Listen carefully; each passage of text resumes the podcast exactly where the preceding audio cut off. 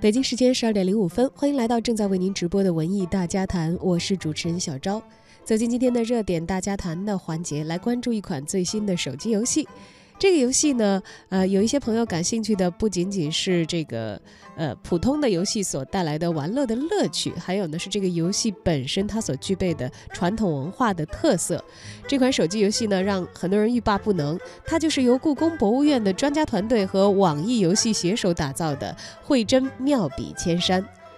从游戏的角度来说呢，这是一个普通的解谜的游戏，但是青绿山水画、精美的画面和精致的配音，让这部游戏格外的出彩。玩过的朋友评论说：“故宫出品必属精品。”而据了解呢，这个游戏在美术方面的确花费了制作团队巨大的精力，对以《千里江山图》为代表的青绿山水风格画作进行了仔细的研究，借鉴了大量古画的绘画技法，反复试验，汲取了勾框、晕染等历代青绿山水名画的创作技法，然后通过分层手绘和 3D 建模等等技术手段，将平面的古画呈现在了方寸之间，重现了《千里江山图》的意境。在游戏的发布会上，制作方表示，只要您轻触手机的屏幕，即可赏高山飞瀑、探通幽曲径、观苍松修竹、品山河气壮。不知道正在收听节目的您有没有玩过这款故宫出品的游戏《慧真妙笔千山》呢？欢迎发送您的体验留言到文艺之声的微信公众号参与节目互动。那么参与互动的听友呢，还有机会获得我们赠出的《中华世纪坛传统文化季二零一九非遗展演板块中国地缘文化中最凝练、最具极致的非遗表演艺术样式演出的门票，包括了一月二十二号、二十三号由内蒙古自治区通辽市扎鲁特旗。乌力格尔艺术团带来的蒙古说书《乌力格尔好来宝》，还有一月二十七、二十八号，仪征市场剧团为大家带来的洋剧折子戏的专场。通过地方戏曲和曲艺，让首都的观众可以感受到传统文化的非凡魅力。发送您的姓名加上电话加上世纪坛，就有机会获得我们刚才所说的中华世纪坛非遗展演季所提供的各类演出的门票。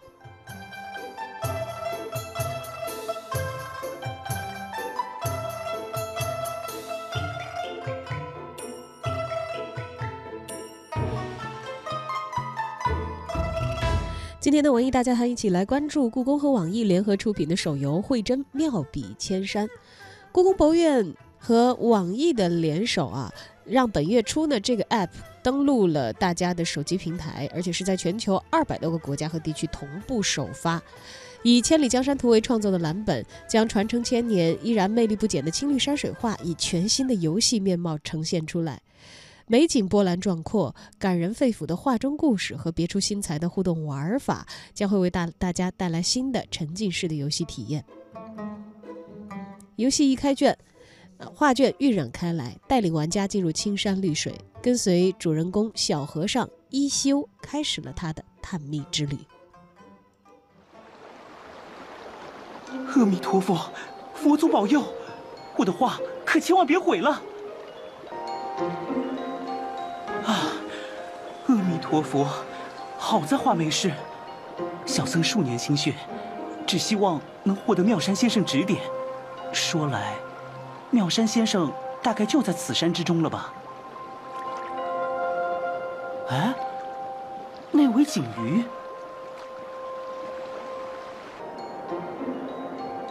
这位应该就是传说中的妙山先生了。他正专注于画卷。哦，对了，也许我的话能引起他的注意。妙妙山先生，我，小僧是，我是，我我是。这孩子发色如墨，话却说不利落，便叫你莫言吧。莫言，我莫言。此画为小僧着作。不敢当先生夸赞，毕竟画了数遍，笔锋熟练，画技自是一丝不苟。先生，您说什么？这幅虽是小僧细心打磨的山水，却只画了一遍。你自己大概不记得了吧？也不坏，确实不坏。你终于来了。啊，对，小僧久仰先生大名，早想拜会先生，讨教画中的大道。笔断了，终究还能用。这支五运笔，你见过吗？此笔，笔杆以佛七宝石打造，玲珑剔透；笔毫则是取自衡山灵兽白泽的尾毫，古怀天下万物。看到前面那座桥了吗？桥，先生，那里没有桥啊。画卷中本是空无一物，如何绘就存乎一心？心中有桥，笔下有桥，那里就有桥。阿弥陀佛，妙山先生的画技已真至此种境界吗？山顶有一棵枫树，形已枯萎，你去将它救活。救活？一花一树皆有灵性，日后你们还要救活其他生灵，此次全当试炼。是，弟子这就去。刚才大家所听到的内容呢，来自故宫和网易联合推出的新的游戏啊。妙笔千山，那么作为一款互动叙事手游，慧真妙笔千山的操作性呢，它其实并不复杂。除了跟着主线剧情进行解谜，你还可以放开双手去欣赏每一处的风景，慢下步子去搜寻每一个角落。没准哪一件不起眼的物件，将会在下一步的剧情当中能发挥关键的作用啊！除了物品收集，游戏里头你还可以随时停下来，去选取一幅心仪的景色来截图，装裱到游戏当中的折扇啊、团扇等等画框上，做成一。幅精美的古画和好友分享，上面上还可以题写诗词，以青绿山水画来寄托心意，还可以通过篆刻的功能为自己制作个性化的印章，并且加盖在截图之上，增添一些古色古香的韵味。刚才的这个游戏片段，大家也可以听得出来啊。妙笔千山这部手游呢，在配音方面的制作也是相当精致的。呃，邀请的团队呢，这个也是颇具这个青年人所喜爱的一些语言特点，为角色配音。妙山先生呢是温润儒雅的风格，一休呢有着坚韧执着在其中，而莫言呢则给了他一个顽皮可爱的声音形象，配合着美丽的青绿山水，给玩家带来一场视觉和听觉的美妙感受。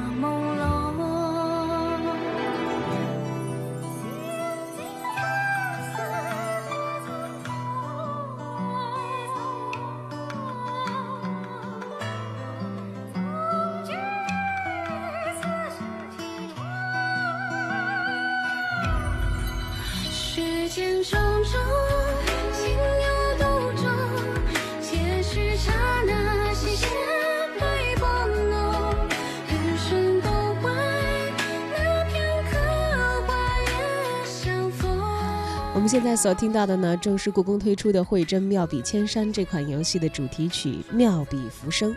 在游戏发布之后呢，很多玩家玩家也在网上发出了自己的感言。呃，有一位名叫。Yuki 的朋友说：“啊，说起传统文化，真是博大精深。游戏借助《千里江山图》来展现的想法，相当的不错。古人留下的瑰宝，本就是拿来用的。如果它只能存在博物馆里、电视里或者是图书里，始终离我们现在的生活有一段距离。但是借助游戏这个形式，它就离我很近了，好像是会呼吸的，是活着的艺术。”而文艺之声呢，也采访了几位玩过《妙笔千山》这个游戏的玩家，我们也来看一看他们对于这个游戏玩过之后的看法。其实，呃，这也是我第一次玩这种水墨画风的手游，给我的感觉就是非常的别致，啊，不像是在玩游戏，呃，它更像是在读一个古籍中的故事。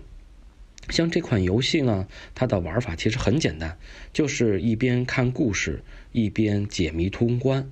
总共呢，它有五个简短的故事组成。起初你会以为，呃，你是一个画外人，以一己之力安抚画中的意难平。可是随着这个整个的章节的推进，你会发现，你早已身处画中，成为画中的景色。像这款游戏，呃，整个打完通关以后，给我的感觉就是玩着不累。啊，休闲的玩一两个小时就能够打通关，我觉得这是中国文化加网络游戏的一种啊有益的尝试。我觉得这款游戏对像我这样的玩家体验过后，就是豁然平静，口留余香，回味悠长。呃，最近玩了这个叫《妙笔千山》的游戏，然后还是被它之前特别强大那个 IP，就是故宫那 IP 所吸引的。然后下完游戏之后，发现哎，这游戏还挺大的。当时期待还是挺多的，呃，进了游戏之后呢，就是完全是国家宝藏里边出现的那个万里江山图的颜色，然后整个画面和音乐做的特别的中国风，感觉还挺好的。但是，呃，进到游戏之后呢，会发现这个游戏可能它对嗯手机的要求还是挺高的。嗯，因为会发现玩的过程当中有掉帧的情况，所以可能它相应的对处理器的要求比较多，就没有那么流畅和连贯。然后进到游戏之后，感觉像是一款 RPG 的游戏，就是第一人称角色扮演这种。但是说实话，整个的这个游戏游戏单纯从游戏上来说，它节奏比较慢，然后操作的系统也不是特别的流畅。现在就玩了一部分，然后还发现它其实单纯从游戏上来说，体验不是特别好。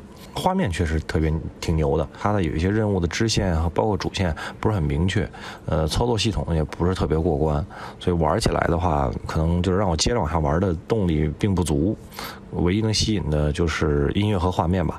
然后同样是国产的这种中国风的，有一个它是一个音乐类的，叫做《尼山萨满》的游戏。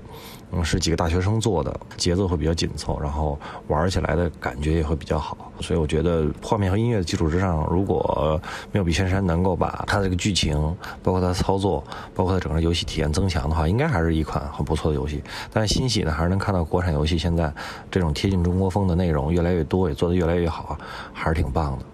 我觉得这个游戏就很好的传播了中国传统文化，故事和山水画融合在一起，然后在解谜的脉络当中推进。有一个寓教于乐的过程之后，相信所有玩过这个游戏的人，《千里江山图》一定不再只是一幅画作的名字，它在玩家心目当中可能有更丰富的层次和感情。再一个就是，嗯，我认为这种融合在赋予游戏内容更多文化增量的同时，游戏产业发展也会让传统文化不断的延伸。也期待有更多这样的呃游戏，对我们这种不是重度玩家，但是又能被这些美或者是韵味所吸引的人，提供一种选择。这个妙笔千山，从游戏角度来说，这个游戏的完成度还是非常高的，整个游戏的逻辑也是非常清晰，然后上手的难度也非常低。打开游戏之后，画面和音乐的配合非常非常有代入感。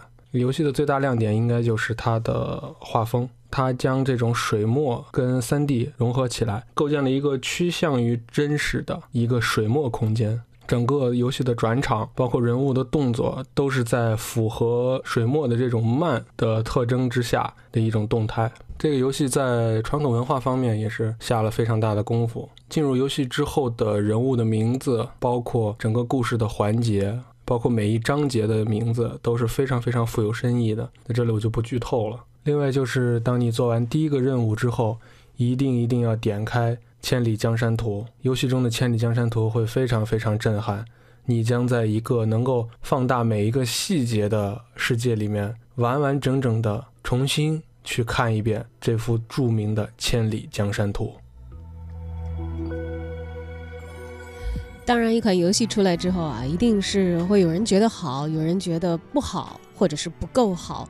网友的评论呢，也大都集中在刚才大家所提到的画面很美，但是游戏呢好像不够好玩这两方面。